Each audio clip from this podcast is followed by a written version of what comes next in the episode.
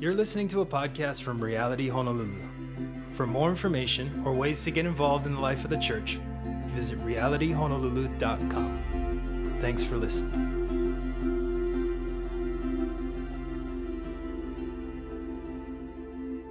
Friends, it's so good to be with you this morning. I too now live on an island, but it's dark and cold. But I feel like I've done my English friends proud by getting sunburnt on my first day here, so I'm still recovering from that. Um, as Ryan mentioned, it's just a privilege to be a part of a family of churches. Um, it's a privilege for my family and I to take some time away after several years of moving to London, starting the church. The church will be about three years old next month. And uh, this month, we've been afforded the opportunity as a family to go back to California to visit uh, my mother, my wife's side of the family, and spend 10 days with you, wonderful people. Looking at this yellow orb in the sky called the sun. I'm like, what is this? In fact, fun story a year after our, our plant in London, um, there was a Honolulu prayer tour and we advertised it to our people in London to pray. But to kind of soften the blow of how beautiful this place is, we had to use all of our graphics in black and white because otherwise everyone would have gotten really sad in the autumn because it was very dark. So, anyway, enough about that. I'm privileged to be here. I'm excited to get into God's Word, and I understand that you've been in a season of looking at the book of Exodus, which in many ways is a book about both teaching and testing things that you have to learn from the law of God, but also lessons you have to learn in the day in, day out aspect of life. We see that in the life of the nation of Israel in that book. You've also, I understand, been going through Fresh Wind, Fresh Fire, an incredible book on prayer. And I'd love to bring those two together the, the times of testing and the practice of prayer together and we find that in the book of James, the New Testament book of James. If you have a Bible, would you turn with me there to the book of James, chapter 4? This is a letter written to the first century church, a group of Jewish Christians in that early church who were themselves going through times of testing and also learning about the powerful practice of prayer. And in particular, I want to look at a passage that is very ordinary, a, a passage that captures the day in, day out aspect of life. And here's why, and we'll read the text and pray. Having started and pastored a church, well, two now, I've noticed that there are particular seasons in the life of a community where prayer can become really exciting. God is on the move. Prayers are being answered in marvelous and even miraculous ways. And we thank God for those seasons. I've had the privilege of witnessing those seasons. But there are also lessons to be learned when the season is not quite as obvious and exciting. Times in which you will be tested to use the practice of prayer in the ordinary and the mundane day in, day out aspect of life. And I think the book of James captures this, and I want us to take this to heart. So turn to James chapter 4, and I'll read a few brief verses, verses 13 to 17. Let me read this paragraph and lead us once more in prayer and invite the Spirit of God to teach us today. Now listen, you who say, Today or tomorrow we will go to this or that city spend a year there, carry on business, and make money. Why? You do not even know what will happen tomorrow. What is your life? You are a mist that appears for a little while and then vanishes. Instead, you ought to say, if it is the Lord's will, we will live and do this or that. As it is, you boast in your arrogant schemes. All such boasting is evil. If anyone, then, knows the good they ought to do and does not do it, it is sin for them. This is God's word. Let's pray together once more. Heavenly Father, We ask together that you would transform the way that we view our lives, the way that we make plans for our future, the way that we make use of prayer. I pray that you would protect all of us from being prideful, from being presumptuous, and that you would teach us to become dependent people.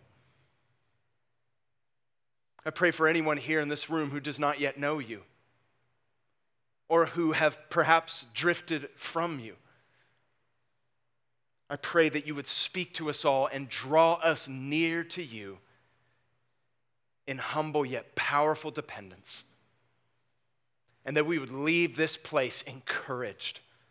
That we would leave this place with confidence in our hearts, knowing that we have a God who cares. We have a God who provides. We have a God who holds the very future in his hand. Teach us, we ask, by the power of your Holy Spirit. In Jesus' name. And everyone said, Amen.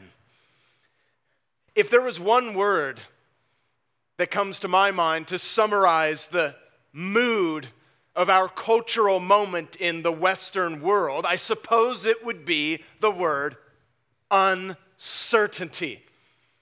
Uncertain about the political future, uncertain about the economic future, and no matter how settled you feel that your life is at the moment, there's still, more broadly speaking, a mood of uncertainty.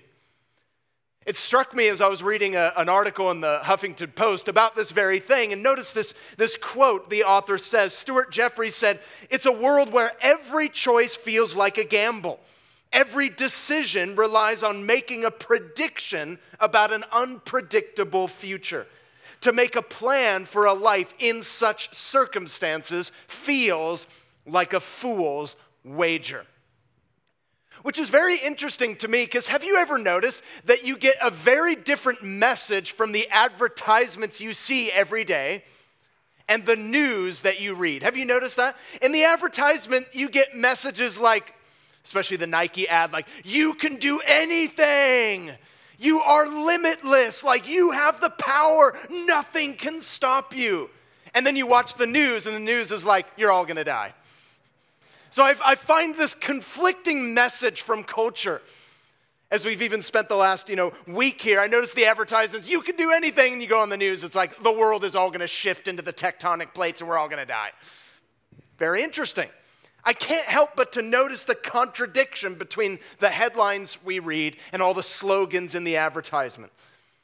And I find that many of us are caught in between that. I wanna have control over my life, and yet, I also realize that we're living in a very unpredictable world. How then do I move forward? How can I live in such a world? Well, the good news, friends, is that the Bible's perspective on the future is completely and utterly different than anything else you will find in this world. For the person who follows Jesus, here's the difference to just put it in a phrase you are neither the captain of your own destiny nor a captive to your circumstance. You are under the care of God Almighty. I suppose some of us swing back and forth between those extremes. On the one hand, those of you who want to be the captains of your own destiny, you think you've got your retirement and your life and your work and your family. It's all planned out. You know how it's going to go. 2020 is going to be the same because you've planned it. On the other hand, some of you may feel as if you are a captive to your circumstance. The marriage didn't work out the way that you thought. You lost the job that you got thinking you were going to hold on to it forever. The money hasn't come in in the way that you expected it to. And you find yourself feeling as if you are a slave to your circumstance. The Bible says neither are true. You are under the care of God. So, what does that mean? How should this reality shape the way that you and I move forward, plan our future? And I want you to think about this not only as individuals, but also as a church. If you call this church home. Some of you are on the ambitious side. You've got schemes and dreams and plans, and you think about your career quite often. But on the other hand, I suppose many of us are just thinking about security and stability. I just want my family to be good. I want everything to be fine. I want my, to know that my mortgage is being taken care of. I want to know that my family vacations are all going to be planned out. We're all submitted to one thing or another. Some of us worship success, others of us worship security, but we are called to serve Jesus Christ. So, James, who was an apostle in the early church 2,000 years ago, has written a very practical letter to these first century Jewish Christians who needed both encouragement and correction. And friends, I think we need both this morning. Some of us, we need encouragement because we feel discouraged. But on the other hand, we also need some correction. Well, the book of James will give you both. If you've never read the book of James, I highly recommend that you do so. It will feel like a smack in the face and a hug at the same time. It's a wonderful, wonderful book. These men and women were living with the wrong perspective, especially in relation to how they made their plans. So, what is the right perspective?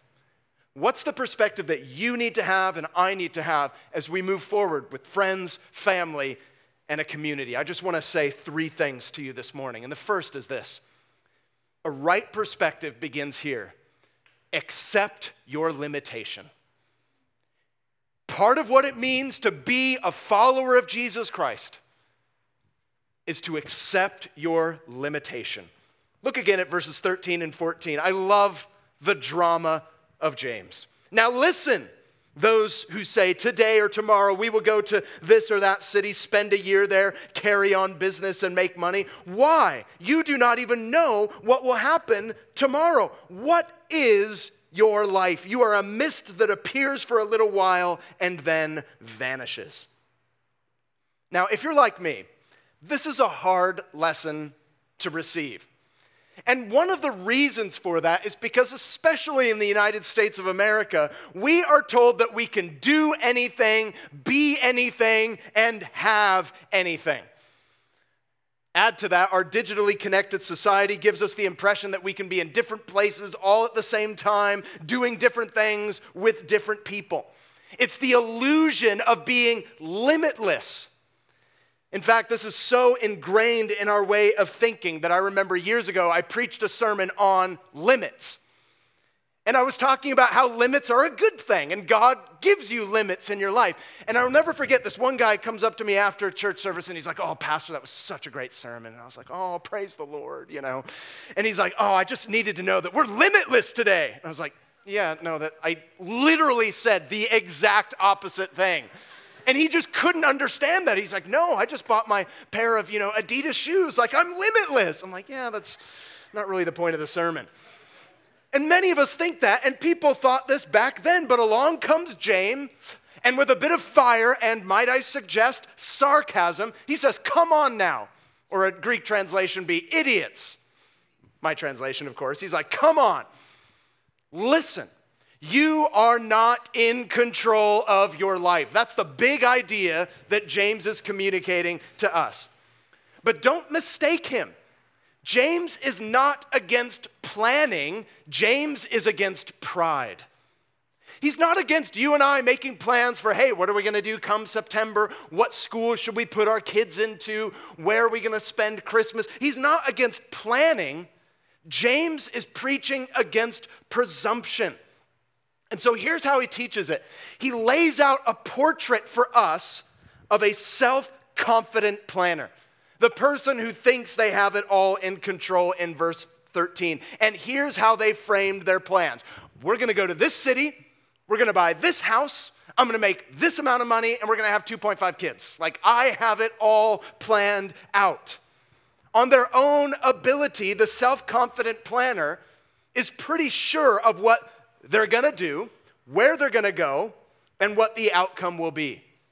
It's as if our own determination and our own ability and our own smart planning is the only factor that matters. Now, some of you in this room, you're like super type A. Like you have your planner right now. In fact, during the sermon, you're like, this is how Monday's gonna go. and you're like writing it all out. Some of you are super planners. The rest of you, planning is more of a concept. Just like time. Like church starts at 10, you're like, whatever, what is 10? Nobody really knows what 10 is. Some of you are like, oh, is, what time is it even now? James is painting for us a portrait that teaches a self confident planner. These people, like us, they were establishing plans on the basis of their own ability. And please don't, don't misunderstand James. He's not only writing to the ambitious business person. Some of you might say, well, I, I, don't want that. But you are ambitious, just in a different way. Some of you are like, I want to live in this home for the rest of my life.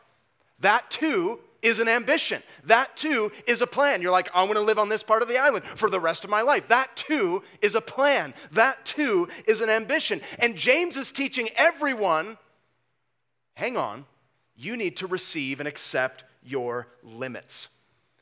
These people were making plans like we often do without any reference to the most obvious and basic limitations that can be known even by common sense. And so he exposes this attitude of pretension by pointing out these truths life is uncertain, life is fragile, and life is short.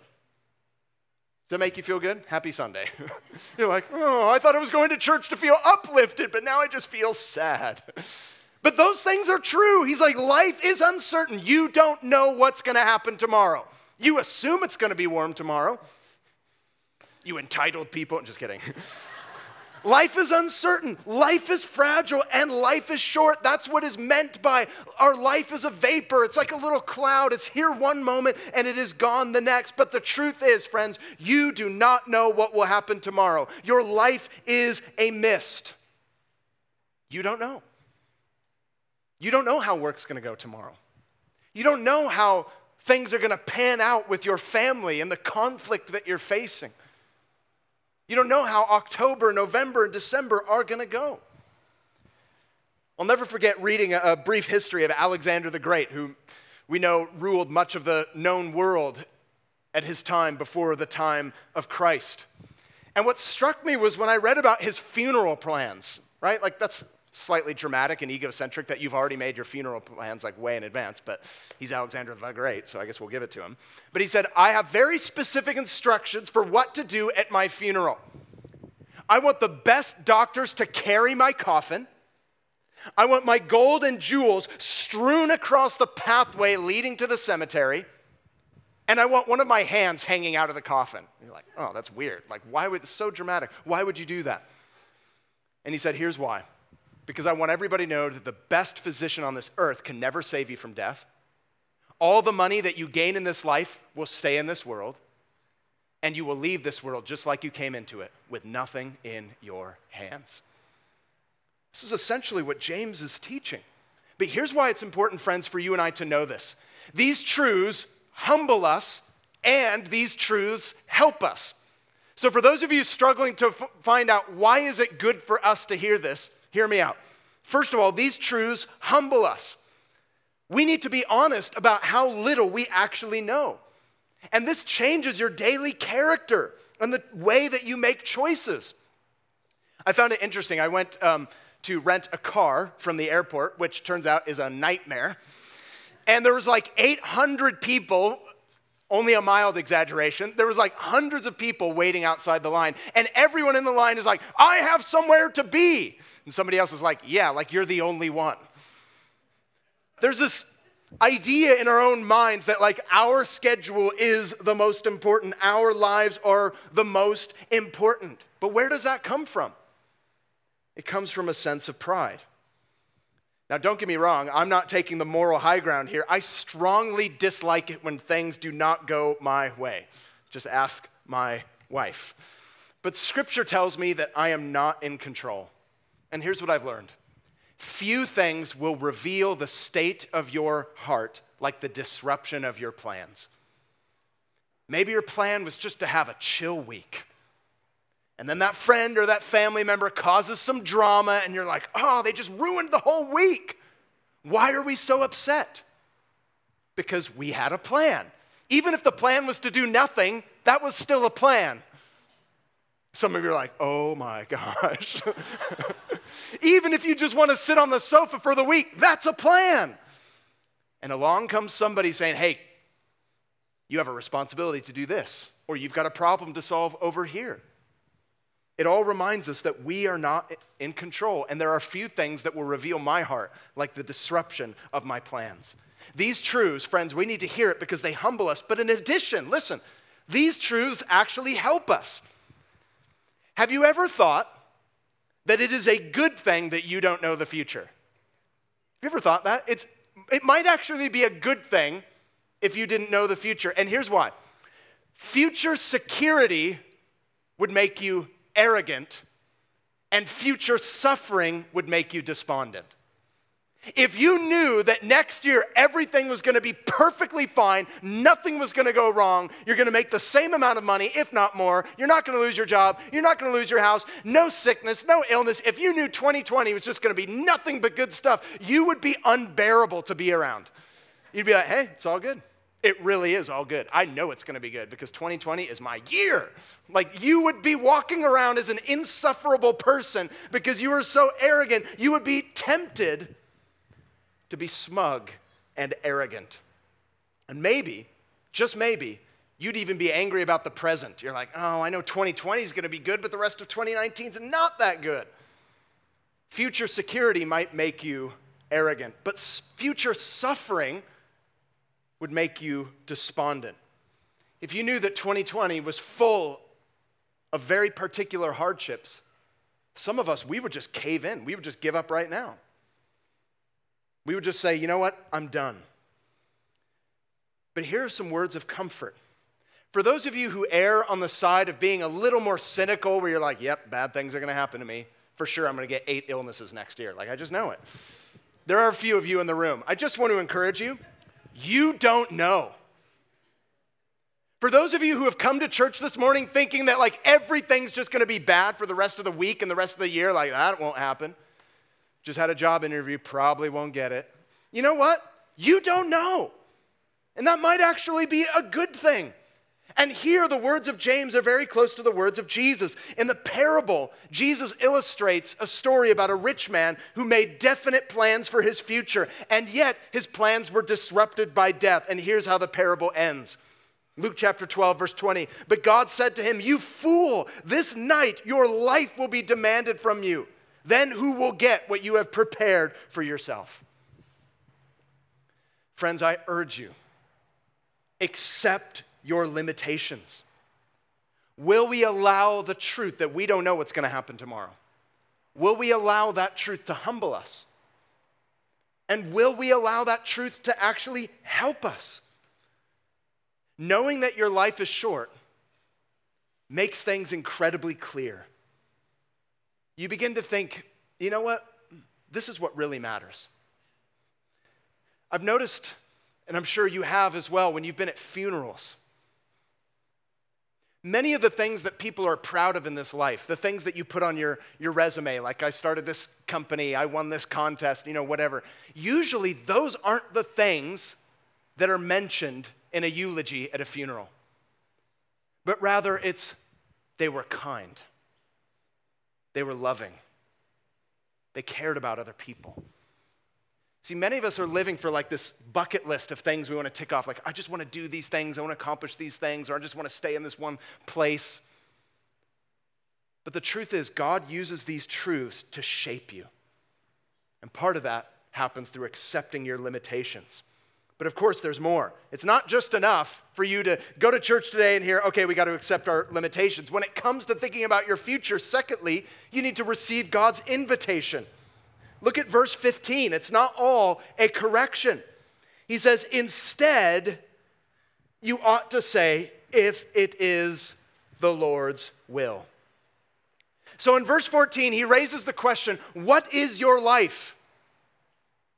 And here he answers it. We do not live in a closed universe. There is a God, and your life is from Him. Your life comes from God. He is the creator and sustainer of your life. Do you know that? Is that settled in your heart? that you have a God that created you and cares for you and cares more about the future than you do and has more wisdom than you do and has more resources and power than you do? Is that settled in your heart? See, the way life works is that you have a vision for what's most important and then you plan around it. Let's say for you, it's family. Family's most important. Then you make a plan around this. And as you plan, some of you will get advice that says, leave God out of the center, or God is just a supporting role in the larger story of you. But that's not the way the Bible presents it. And what happens is, many of us, even in the church, we live like that and we slowly push God aside. This is nothing new. James addresses this. And if our life is from Him, then what follows is your life is for Him. Now, at first glance, the advice of James seems somewhat generic if God wills.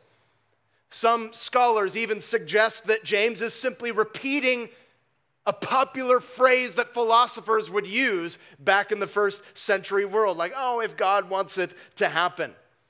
But there's one word that changes everything, and that is the title that you've been learning about in the book of Exodus.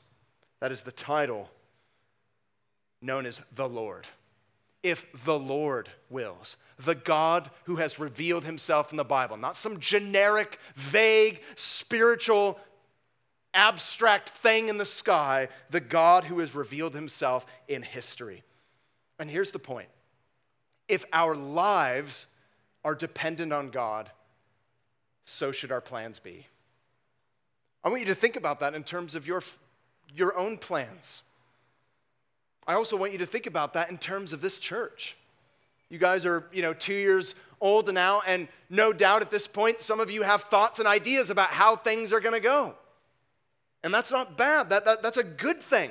But never forget that this is all about being dependent on God. That's why we read books on prayer. That's why we, we learn and relearn the most important lesson that our lives come from Him and our lives are for Him. Let me give you a few examples of how this phrase is used throughout the New Testament. In the book of Acts, that, which tells the earliest story of the Christian church, notice the Apostle Paul's attitude to tomorrow. When they asked Paul to spend more time with him, he declined. But as he left, he promised, I will come back if it is the Lord's will. And then he sailed from Ephesus. 1 Corinthians chapter 4 verse 19 Paul writes, "But I will come to you very soon if the Lord is willing." Romans chapter 1, verse 10, and chapter 15, verse 24. In my prayers at all times, I pray that now, at last, by God's will, the way may be opened for me to come to you. I plan to do so when I go to Spain. I hope to see you while passing through, that you will assist me on my journey there. Here's what I want you to see Paul made some plans. Paul longed to see the men and women in Rome. He hoped to spend time with them on his way to Spain. No big deal. But here's the twist in the tale. When you read the rest of the New Testament, you know what actually happened with Paul. If you read the book of Acts, we learn that Paul never made it to Spain. And while he did make it to Rome, it was not as a visitor, it was as a prisoner. His plans changed. And yet, he faced all these changes with joy and with courage. Why? What's the secret? What is it that you and I need to know when things don't work out tomorrow in the way that we thought, with our friends, with our family, with, with our jobs, with the church? What is it that we need to know? Here's the deal Paul's confidence was not in his plan, Paul's confidence was in his God. That's why he said, if the Lord's will, he knew and trusted that Jesus was in charge. He knew and trusted that Jesus would work even the bad things for good. Paul modeled what James is teaching us here accept your limitation, receive God's invitation, and lastly, always write your plans in pencil. If I've learned anything, this is what I've learned. Always write your plans in pencil. Some of you, you're permanent marker people. You're like, oh, this is what's gonna happen. I used a Sharpie and I, I printed out the PDF and I gave it to God. God, this is how things are gonna go. But here's what James teaches us you got to submit your plans in pencil. That's what he's saying there in verse 16 and 17. He says, as it is, you boast in your arrogant schemes. All such boasting is evil. If anyone then knows the good they ought to do and doesn't do it, it is a sin for them. And all of this begins with that simple phrase if it is the Lord's will. So here's the test. Just like the children of Israel had to be tested in their own way. In what manner do you and I relate to God and to your own plans, your desires for security, your desires for stability? Or for some of you, your desire for success. Or to put it this way, how do you give God your plans? See, I find that this is a perfect metaphor because often in my prayer life, I'm like, oh Lord, here's my perfectly curated plan. I think it's really good, and it would just be great if you like notice the footnotes and the details in there. It would just be really good if you followed everything according to like what I thought, you know, is best. As if God's like, oh, not bad. Like, maybe I will. This is a great plan. I'm going to delete my plan that I had for your life and I'm going to go with your plan because it's so clearly good. I'm like, I know.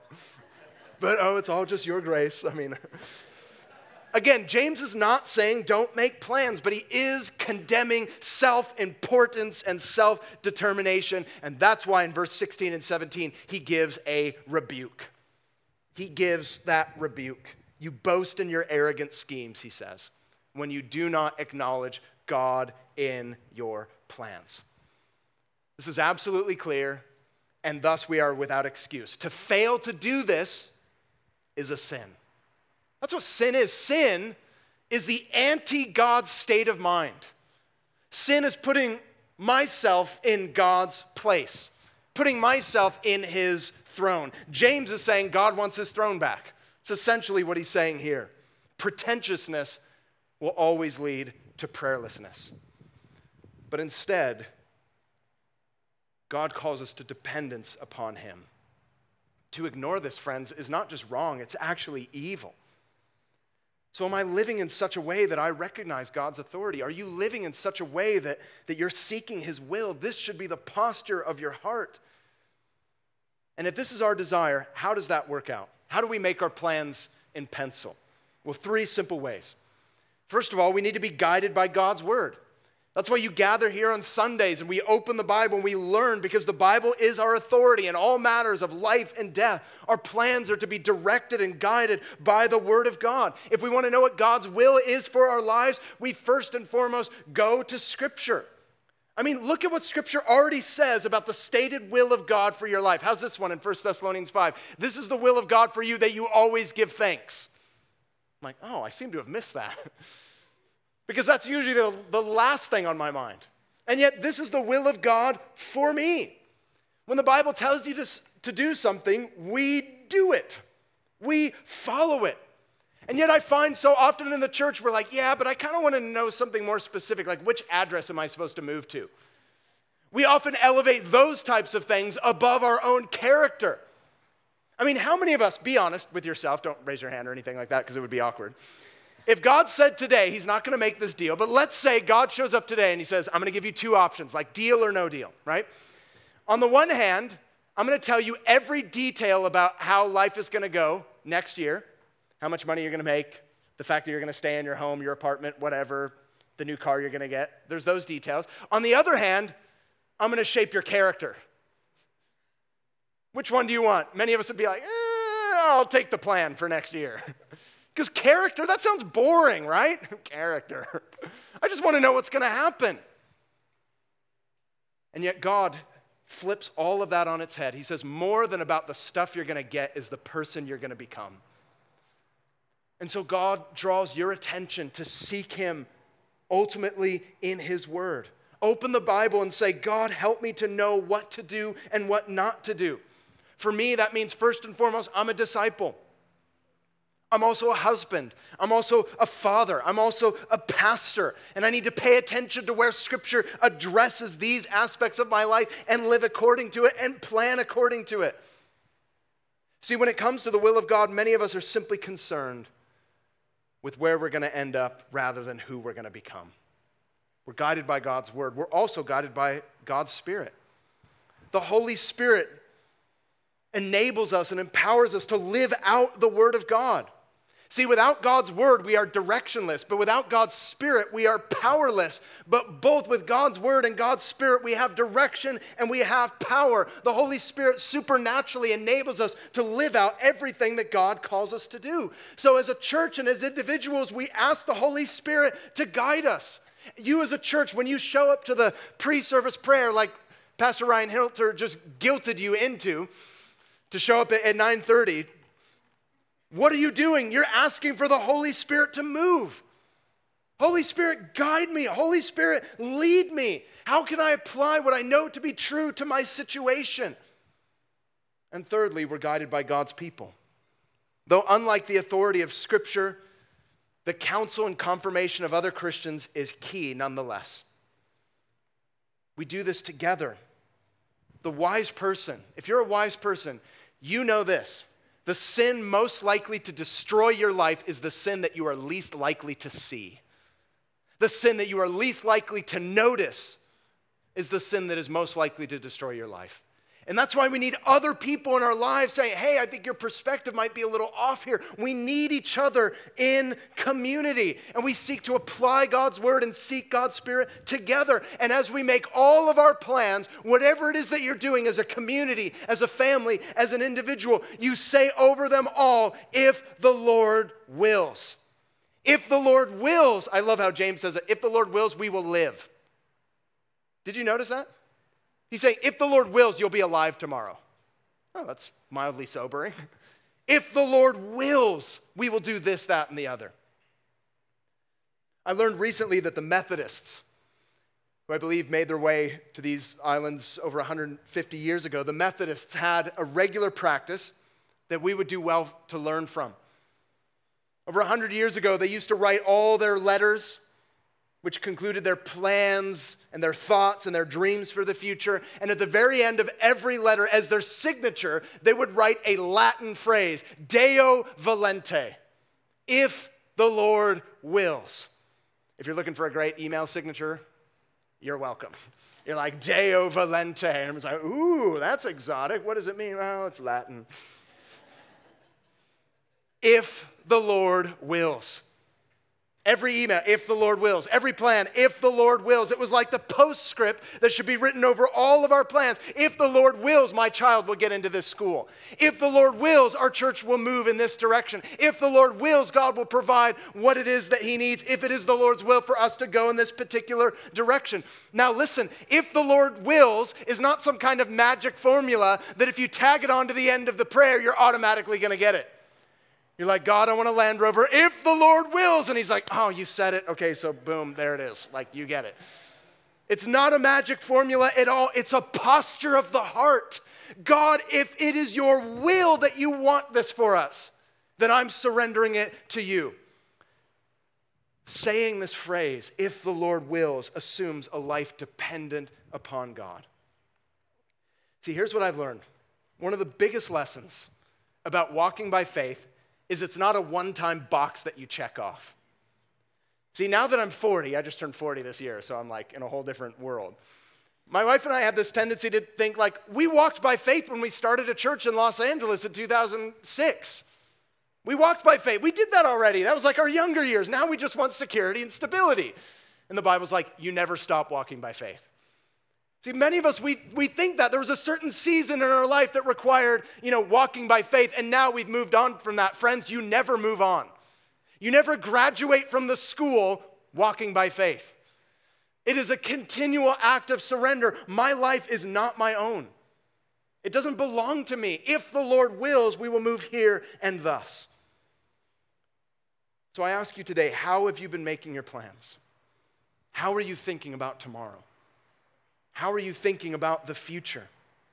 And are you willing to bring everything that you've written down, your hopes, your dreams, your fears, to Scripture? Are you willing to have your plans changed? Are you willing for God to hit the delete button on the script that you've written for yourself? Are you willing to change your plans? See, the way in which we do this is we get ready to go into a time of prayer and to worship is by following the very model that James himself would have seen. day in, day out, and that is the model of Jesus. And what do we see when we see the prayer life of Jesus? We see Jesus doing two things he expresses his desire and he surrenders his desire. He expresses it and he surrenders it. And friends, we need both. In prayer, we express our desires. Prayer is not about ignoring your needs, it's about expressing them. It is only right for children to ask their parents for things. It is only right for you to express your desires. God, I don't know why I'm in this situation of testing. God, in my own mind, this is what I think is right. This is what I think might be good, and I'm expressing that to you. It is only good and right for us to do that. But we also must surrender our desires. Say, nevertheless, God, your will be done. Because here's what happens if you don't learn to express your heart to your Heavenly Father, you're going to become cold and religious as a church. You're like, we just ignore our emotions. But if you don't learn to surrender your desires, you're going to become arrogant and presumptuous. Because here's the truth God does not always give us what we ask for. God gives us what we would have asked for if we knew everything that He already knows. Isn't that an incredible truth? He does not always give you what you want. He gives you what you would have asked for if you knew everything that He did, if you knew the beginning from the end. And we see this pattern in Jesus hours before he went to the cross. He fell down on his knees and he said, Father, if it is your will, let this cup pass from me. Speaking of the pain and horror of the cross. Nevertheless, not what I will, but you, what you will. And as Jesus did that, he lived perfectly on our behalf. And he died on our behalf when he went to the cross. So, how do I know that my life is in safe hands? How can you know that your life is in safe hands? Because Jesus laid down his life for you. Jesus died for you when you were not looking for him. You can trust that his will is good. Our plans can change, because our God will never change. So, my certainty is not in what I think is going to happen tomorrow. My certainty is in the goodness of God. And where do I see the goodness of God? In the cross of Jesus Christ and in the empty tomb. And I remember that my life is short. Tomorrow is not promised to you or to me. So, let's confess our sin to Jesus, receive his forgiveness with open arms and a smile on his face, knowing that though tomorrow is not promised to us, his goodness is. And you can rest in that. Amen. Father, we pray right now that you would grant to us humble hearts that are willing to receive the limits that you've allowed into our lives, the, the limited vision that we have of tomorrow. Things may not work out how we thought. We may not stay in the same place like we had hoped, but nevertheless, you never change and you are good. And I pray right now that during this time of response and song and prayer and communion, that we would once again trust in your goodness. That we would once again return to you and say, God, I don't know how things are going to turn out, but I know that you are good. And I know that you love me because I see what you did for me in the cross and resurrection of Jesus Christ. And I pray, Heavenly Father, that we would be willing to give you all of our plans in pencil. Say to you this morning, God, if you want to erase, erase. If you want to add, go ahead and add. If you want to highlight and underline, you do just that because you are God and I am not. I pray this morning that these truths would help us and humble us. I pray if there's anyone here this morning who's discouraged and they just feel as though their script, they already know their script, it's just all going to be bad. I pray that they would turn away from their own thinking and turn to you. And be reminded that you are in control. Father, I pray for those who do not yet know you. And for whatever reason they found themselves in this church this morning, I pray that they would not go another moment before crying out to you from their heart, Jesus, save me. I confess that I'm not God. I don't know what's going to happen tomorrow. All my thoughts about the future are fragile. And I recognize that you are God, and I recognize that you are good. And I put my faith in you to save me today. May they do that even in this moment and discover for the first time what it means to be in relationship with you. And for us all, Father, I pray that we would take off the mask. I pray that we would not play church this morning, that we would come, get on our knees, and just present all of our hopes, all of our fears, all of our desires, all of our plans to you and say, God, you are good. I surrender to you. I surrender all to you. And may it not just be words, may it be the posture of our heart. Friends, I just invite you as we're in an attitude of prayer. I invite you during this time that we have in our service.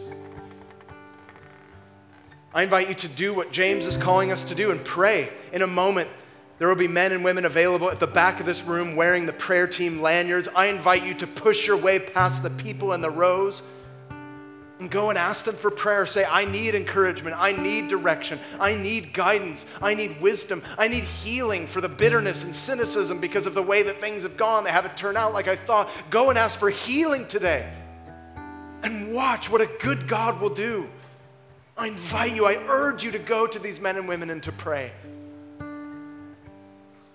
There's also communion available up here at the front to my left and to my right. And as you come up, friend, for any of you who believed on the gospel of Jesus Christ, come forward and take the bread, dip it in the cup, and remember that Jesus Christ sacrificed himself so that you could have a beautiful and glorious future eternally with him, no matter how hard it gets in this life. You have the privilege of knowing how the story ends. So come up and celebrate communion as you confess your sin and rejoice in his good plan for you. And may we all respond in song and in worship. You can come down to the carpets in the front and we kneel before our God and say, God, you are good. And I trust you with my life. Let's do that now. Let's surrender to our good God. Let's surrender to our loving God and watch what he will do. Let's do that now.